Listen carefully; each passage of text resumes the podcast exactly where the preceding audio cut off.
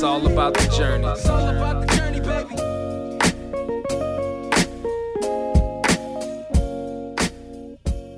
Welcome to the On the Way to New Work podcast. My name is Michael Trautmann. I'm here not with my partner Christoph Magnussen, but I'm here with an old friend and our guest today, Gordon Bowen, who's the founder of McGarry Bowen. I'm happy to be here in your office. I'm glad to have you in my office.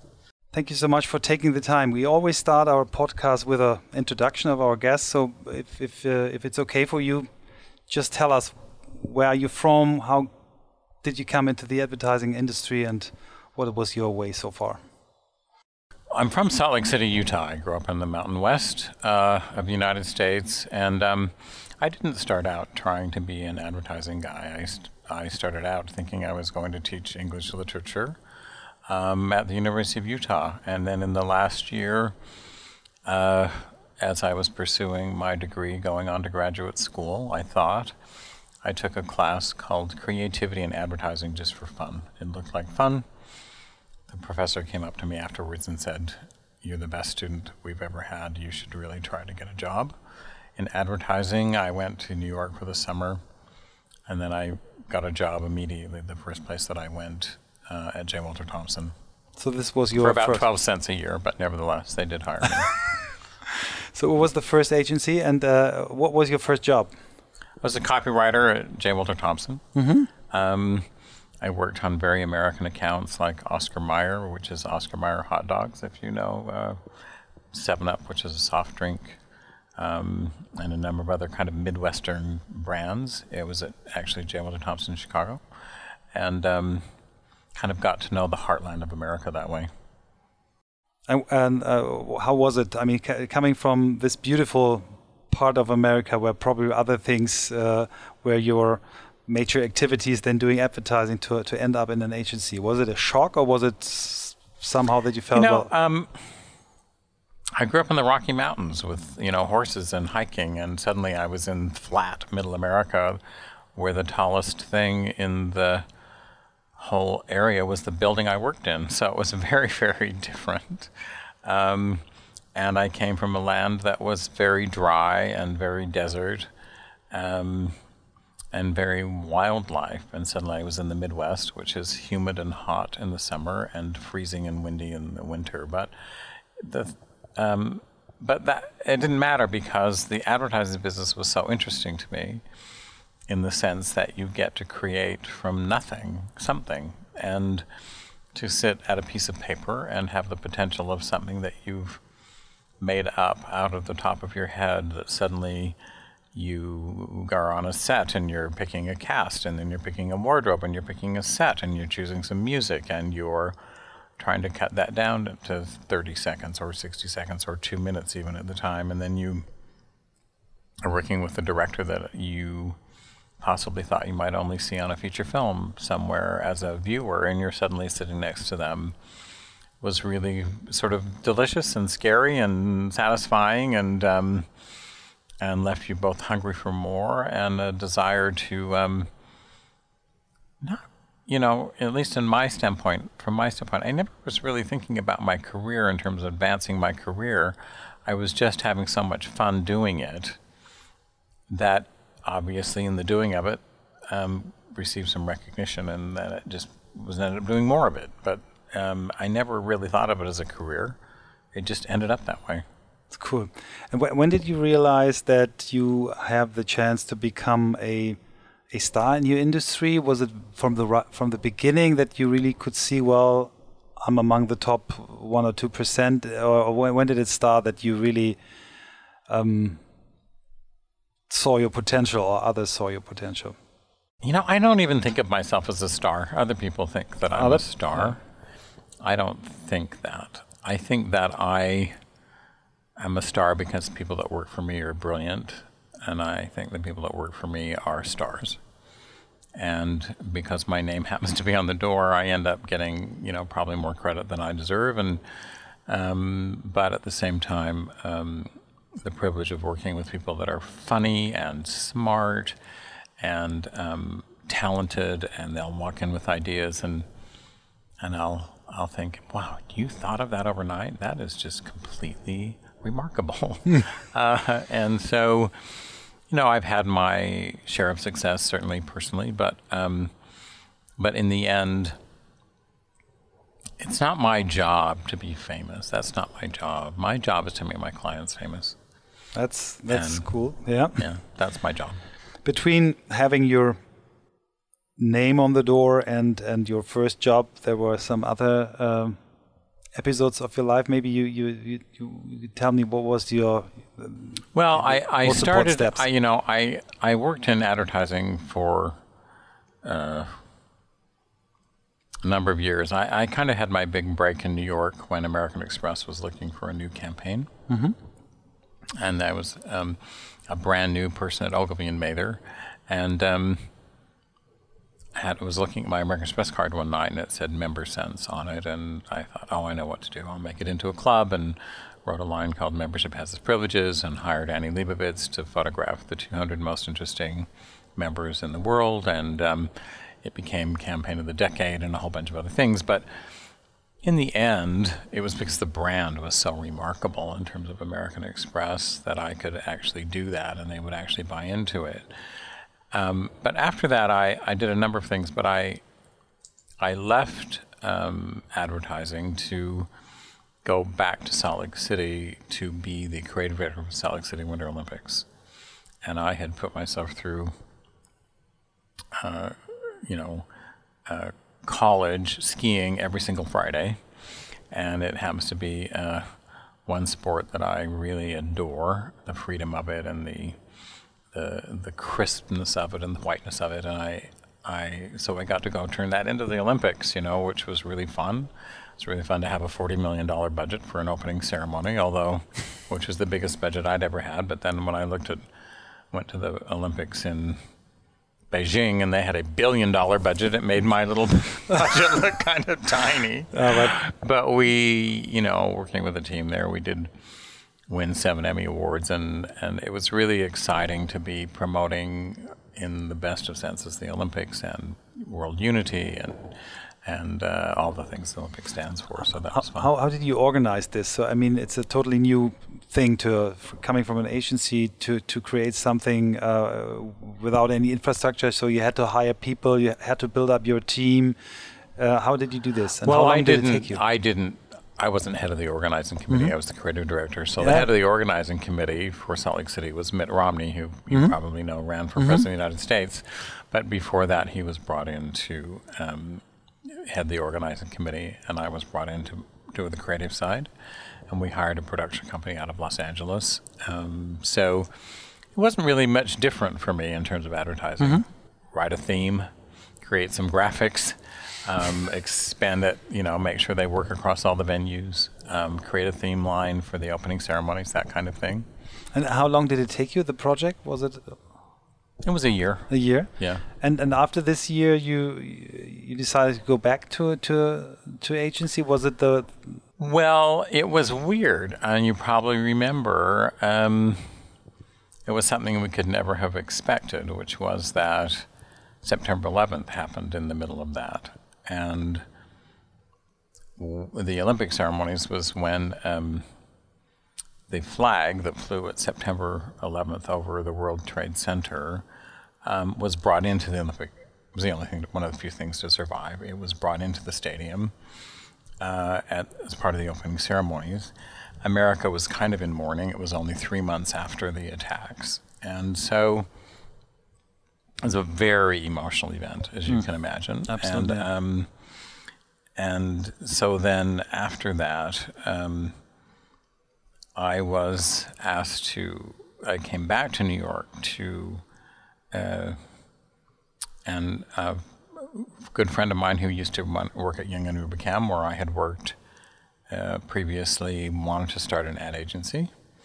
And so interestingly enough, um, Verizon, which is the largest telecom in the United States, um, was right next to Ground Zero, and they had lost employees in the tax on New York City, and they wanted to do a tribute, but they didn't know what to do. And my partner John McGarry knew the chairman of Verizon, and we offered to do the tribute, and we created a tribute, which was the first 90 second commercial to ever run on 60 Minutes, which was the week before September 11th. And it just so happened that the networks had nothing to run because all the advertisers canceled all their advertising, and we had the only ad that won that Wow. ran the entire week.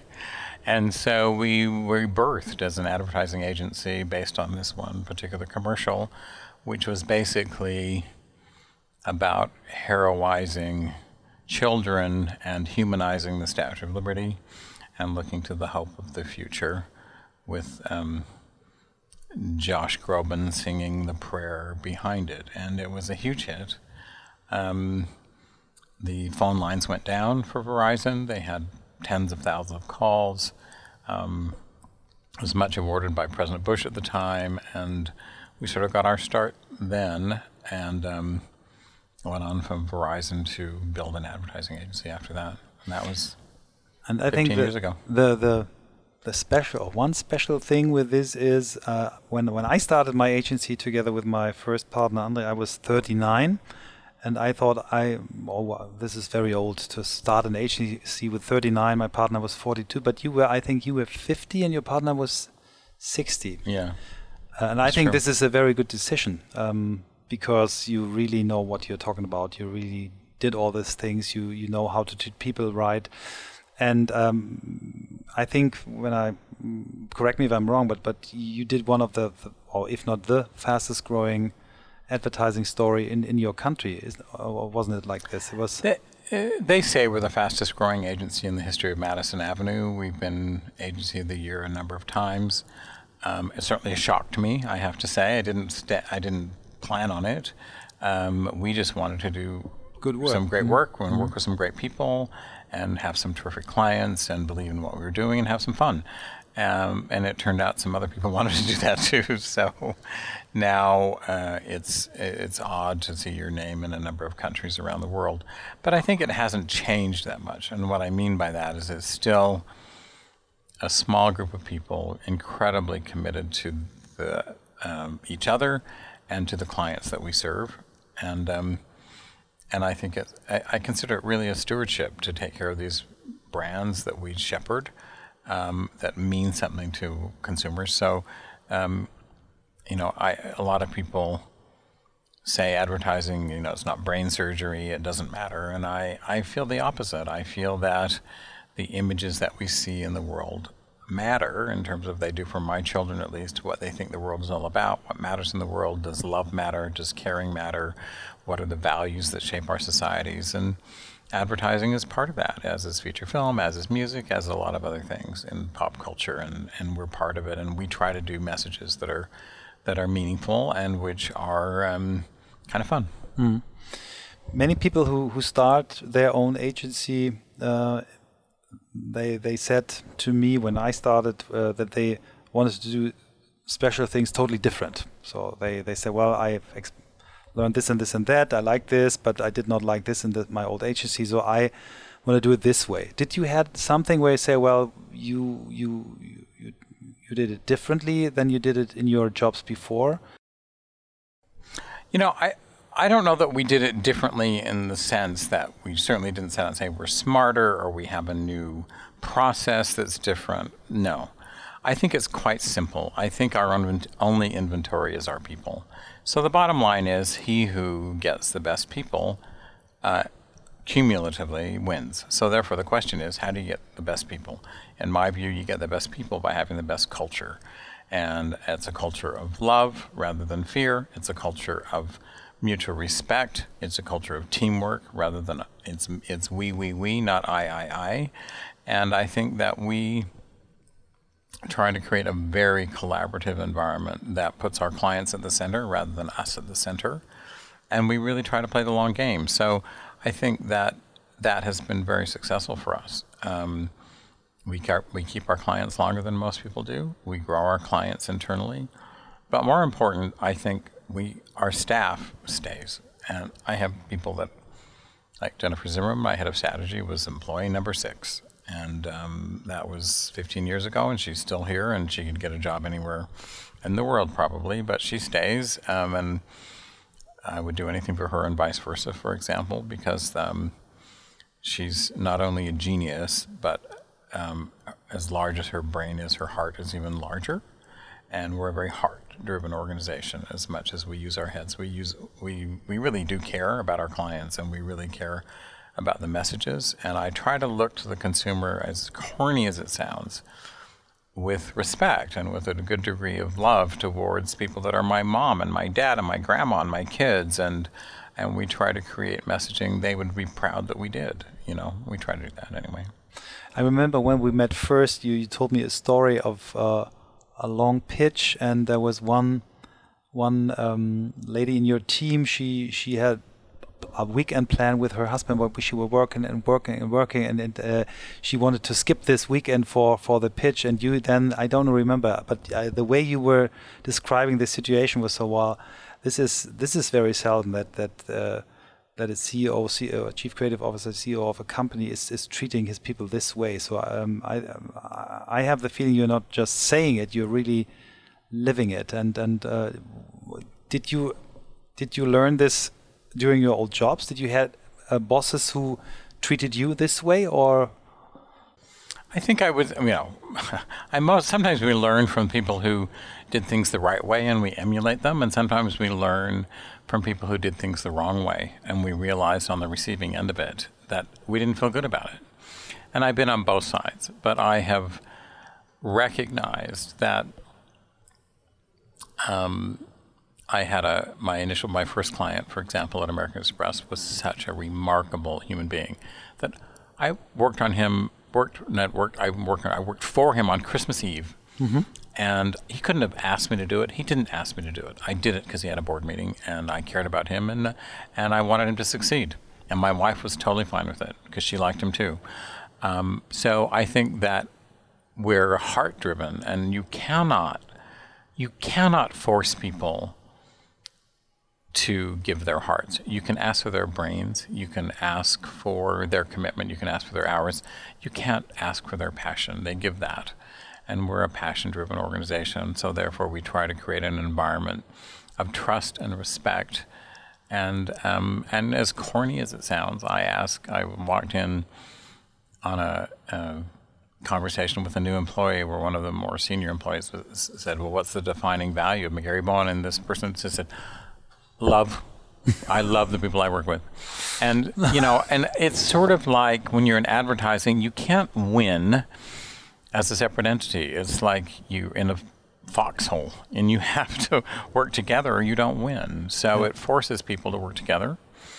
And in the working together, you learn to, at three in the morning when you're working together and eating cold pizza, you learn to really love the people you work with. And you just stand by each other. And, and in the end, you sometimes you win, sometimes you lose, but in the losing, you even win because you have bonded with and you'll win the next one. So it's fine. Yeah, very nice. Um, you decided on your way during your uh, way with your agency to sell the agency to, to a large Japanese group called Dentsu. So, what was the reason for this, and how was the way since then? I mean, you the, the company is now really international. It's very big. You have a very special way of working together, not the traditional way other holding companies are working. Maybe you explain this a little bit. Well, I think a couple of things. First is um, when you found a company in any business besides advertising, if you grow it all, you you make money and then you pour it back into the business, and then you make then you grow some more and you make money and you pour it back into the business. So you never make any money because you're always pouring it back into the business. Which we made enough money that it was totally fine. But what happened, unfortunately, in our business is that the big American brands that we represented, whether it was Verizon or Disney or Kraft or um, Mondelez or any of these big giant Procter and Gamble, etc., they were expanding not in the United States where we had offices, but globally. And we needed to globalize in order to serve our clients because they were launching brands around the world. China was exploding, et cetera, et cetera, et cetera. So we needed to capitalize our company to serve our clients. We didn't have the money to do it.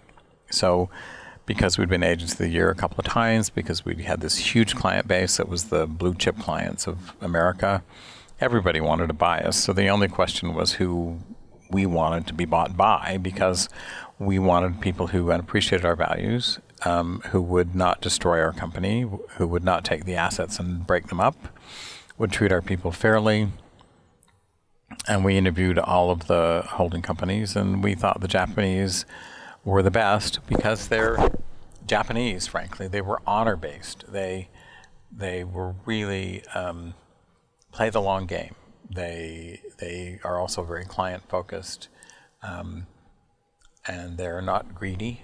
Um, of course, they're smart. They they like to we're, we're a for-profit company, but but not at the expense of the people, nor in a way, or more important, at the expense of the clients. So we really liked them.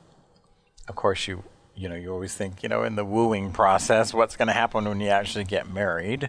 And I think the only proof is in the pudding, which is that was seven years ago, and I'm still here. And I would say the same things about the holding company now that I that I thought then, which is they're incredible. They give us all the support that we need. Um, and they stand back and embrace us when we need their help and applaud when we succeed. And I couldn't ask for more than that. I don't think of it as a holding company. I think it was a parent company, and mm-hmm, they're a very mm-hmm. good parent. That's nice. And we try to be a good child. um, your your working model is is, is different. No? You you you don't you don't in this holding or in this parent company. So you you uh, it's it's not that we have lots of different advertising agencies, lots of different media agencies. You have uh, you have they ha they acquired more or less one top com company out of each discipline. Is this right? And you work more more in a horizontal way. Uh, how would you describe it? Well, I think if I go back to what I said before, we the only thing that we can sell to our clients is the is the best ideas, and the best ideas come from human beings. You know, artificial intelligence hasn't caught up yet; they're still idea based, and so uh, what we have found is that we, uh, the holding company, uh, the parent company, I really should say, or um, the parent that holds you, how's that? Is that um, that people like to be the the best at whatever discipline they are. It can be a digital discipline. It could be a content play. It could be you know a web design play. It could be well, storytelling play. It could be long form, whatever. That these people like to like to congregate in various communities or companies or whatever, and we try to bring the best of them together to serve a client in concentric circles. We believe that our strength, meaning McGarry Bowen, is the creation of what we call platform or big organizing ideas that can are kind of the largest of the if it was a you know Russian dolls. We're the biggest Russian doll, and all the dolls can fit inside of it because that's the kind of idea that we try to create um, so that it it can um, it can last for many many years mm-hmm. and work horizontally and vertically. So that's kind of what. And that's that's uh, this this um, idea of how work should be is then adapted from the whole Dentsu group. So they they follow your your way, or, or how, how can I imagine this? I, because my yeah, yeah, I yeah. think I think that's right. I mean, we're kind of the spine, mm-hmm. or we're the the bones, and then the flesh gets put on afterwards. It doesn't sound very pretty, does it? But nevertheless, um, you know, we create the backbone, we create the structure, we create the idea. Um, that then um, all the other entities are able to build upon and add their expertise to. Mm. And as I learned uh, that before we started this official podcast that you had such a successful last year. Maybe you just add some of your new clients you you won for the agency because I think it's very very. Uh, we've had a really amazing. remarkable year, and um, it it started with winning the largest um, quote unquote fast food company uh, in the world, which is Subway uh, with almost 50,000 restaurants around the world. That was very large for us, and it was fully integrated uh, in that category. And then shortly thereafter, we were very fortunate that um, a previous client of mine, American Express, uh, we became the lead creative agency for, which is a global assignment. And um, I've carried an American Express card all of my life, so therefore it's, um, and I've worked on the brand previously, so that was really um, exciting for us. Um, and then uh, most recently, we've won three or four other pieces of business that that have come in the door almost in rapid succession every two weeks. And so, you know, agencies love to win. We don't. Um, it's like a you know it's like a football game or a basketball game. It's just as much work to lose as it is to as it is to win. So yeah. when you do win, it's really been nice, and we have we've been on something of a winning streak lately, and and it's. Um, very energizing to the staff. you've been in our offices. There, we have all glass offices, and uh, you can feel the energy when you walk around. Yeah. People are just excited. I mean, you ha- you have, I think, one of the most iconic, or you're sitting in one of the most iconic buildings of New York. So I, I was following this building since I think 20 years. Whenever I was here, I was taking pictures because I was always asking myself, what is in this building? And it's not just you. It's uh, uh, Martha Stewart is here. oh yeah, we have a lot of famous companies in this building. But you know, I it's so funny that you would say that because I used to go down the West Side Highway and I'd always see this building because it was so remarkable, and I'd look at it and think, I wonder who's in that building. Never, mm. ever, of mm. course, thinking I would ever own a company, and never, of course, thinking that I would ever work in the building. But when we were looking for space, that was like, well, let's go over there, and we wanted three things, which I think that may be not of interest to your audience, but in New York it matters, which is because we're a vertical city. Um, we have 16 foot ceilings, which is really nice with, with big windows around. Number two, I wanted outdoor space, um, and we have seven terraces where we have barbecues in the summer. They're completely wired, so people can work out, you know, on the terraces uh, in the summer uh, uh, when they when they come in and um, it's and I really wanted to have natural light. I I wanted people not to be sitting under fluorescent lights all day long, which I think are very unhealthy and not particularly friendly.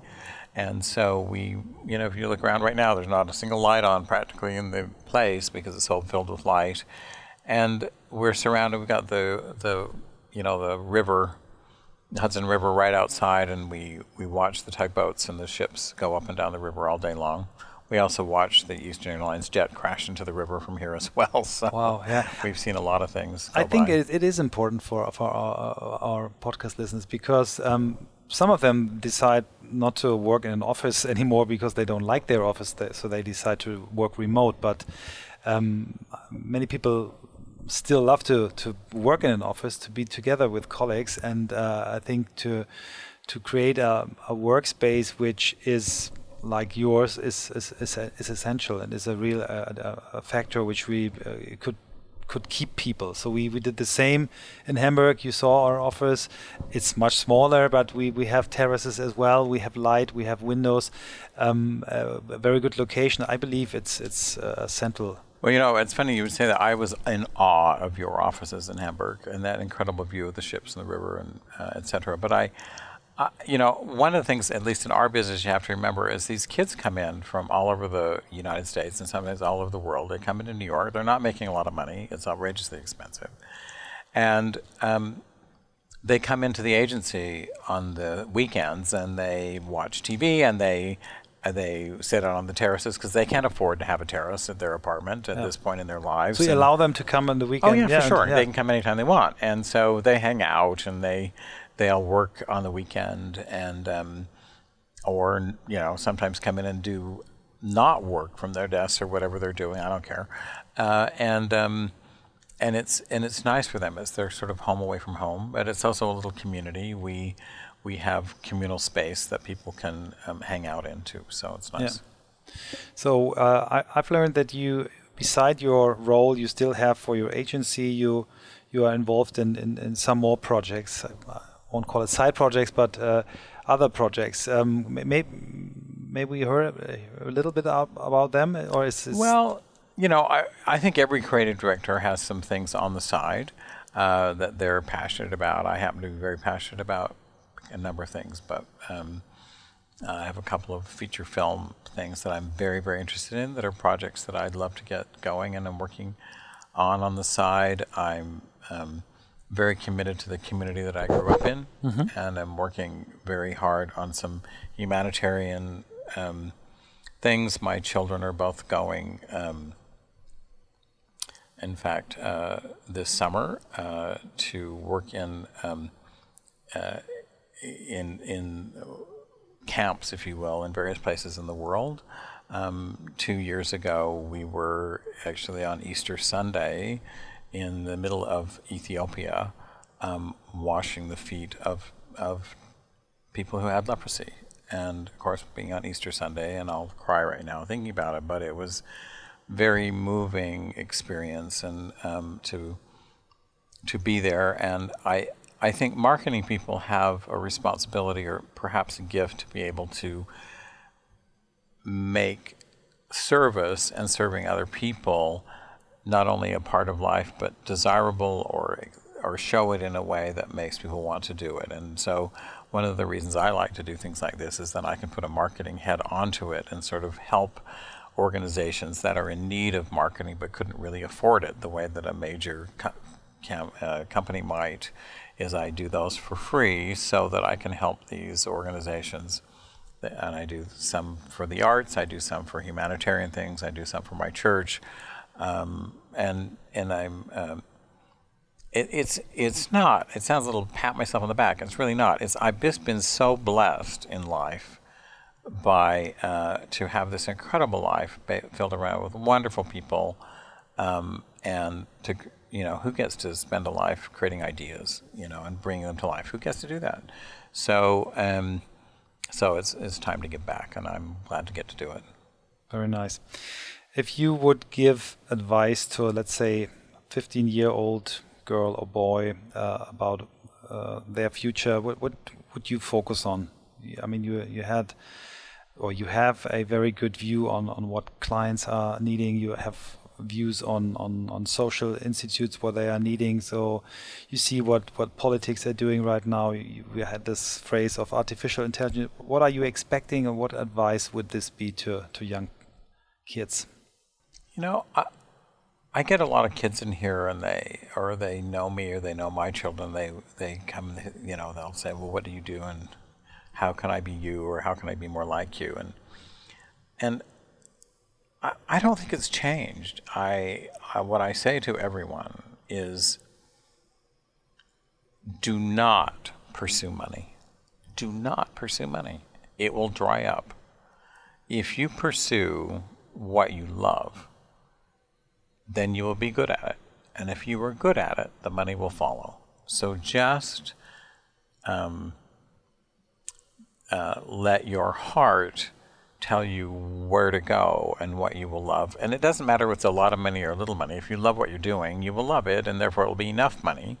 I think that, you know, interestingly enough, there's a great book called The Soul's Code, which I read a very long time ago. And it, it, it tells the story of great men and women, um, like an Isaac Perlman or whatever, who at the age of three knew how to play, you know, the violin. And but he he he it was sort of written in him that he would know how to do this, and he followed that dream. Now, all, not all of us are Isaac Perlman, but I I kind of have great respect as I go around the world for anyone in any field who is doing the very best that they can. And um, and so that's what I would say to anybody. Whatever it is you love, just do it the best you can do it, and you will love it, and the money will come. Very nice. Um, where do you get your inspiration from? What kind of books do you read? What what authors do you follow? What what kind of music or literature? What what is where did you get inspiration? You know, my father was a DJ. Your father was, was a DJ, and he had the largest jazz collection west wow. of Mississippi.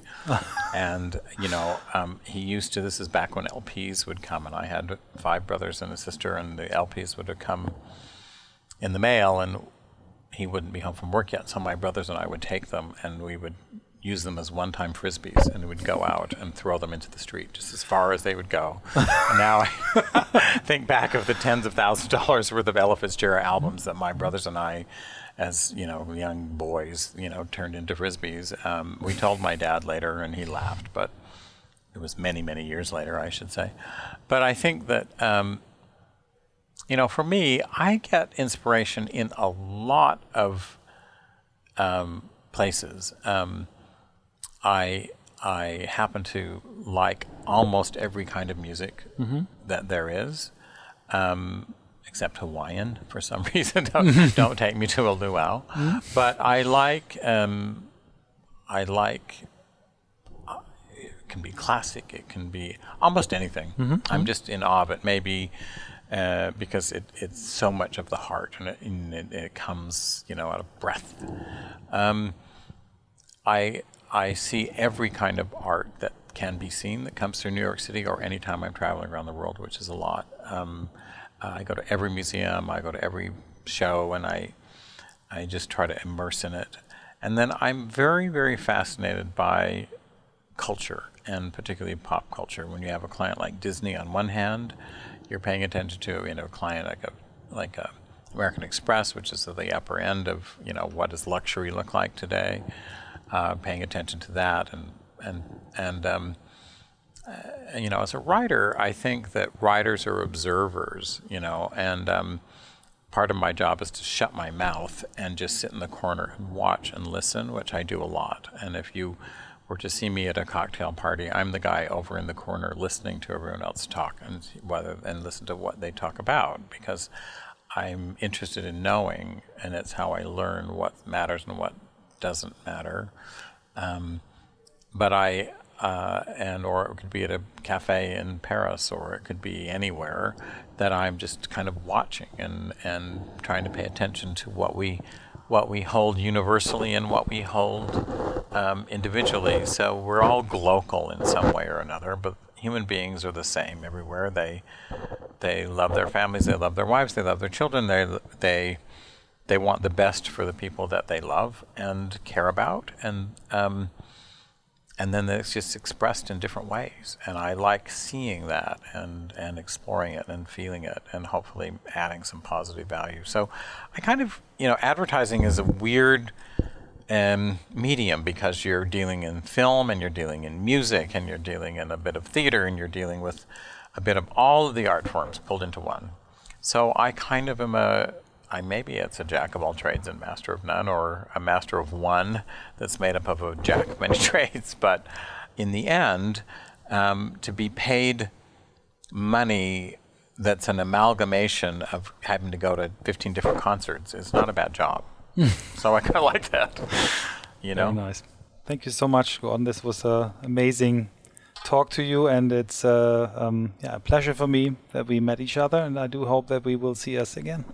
Well, you know, may I say, in my trips to Hamburg, um, that I, I hadn't been to Hamburg until I went to Hamburg to meet you. It's one of the most beautiful cities in the world, and I didn't know it till I went, and I can hardly wait to go uh, back whenever I go. In fact, I'm going back on Monday, and um, but my my times with you individually were always a great inspiration, um, and I have great respect for the creativity that comes out of that city. At least it's quite the the creative showpiece, and um, uh, for for Germany and for the world.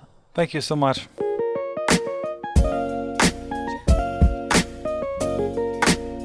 It's all about the journey.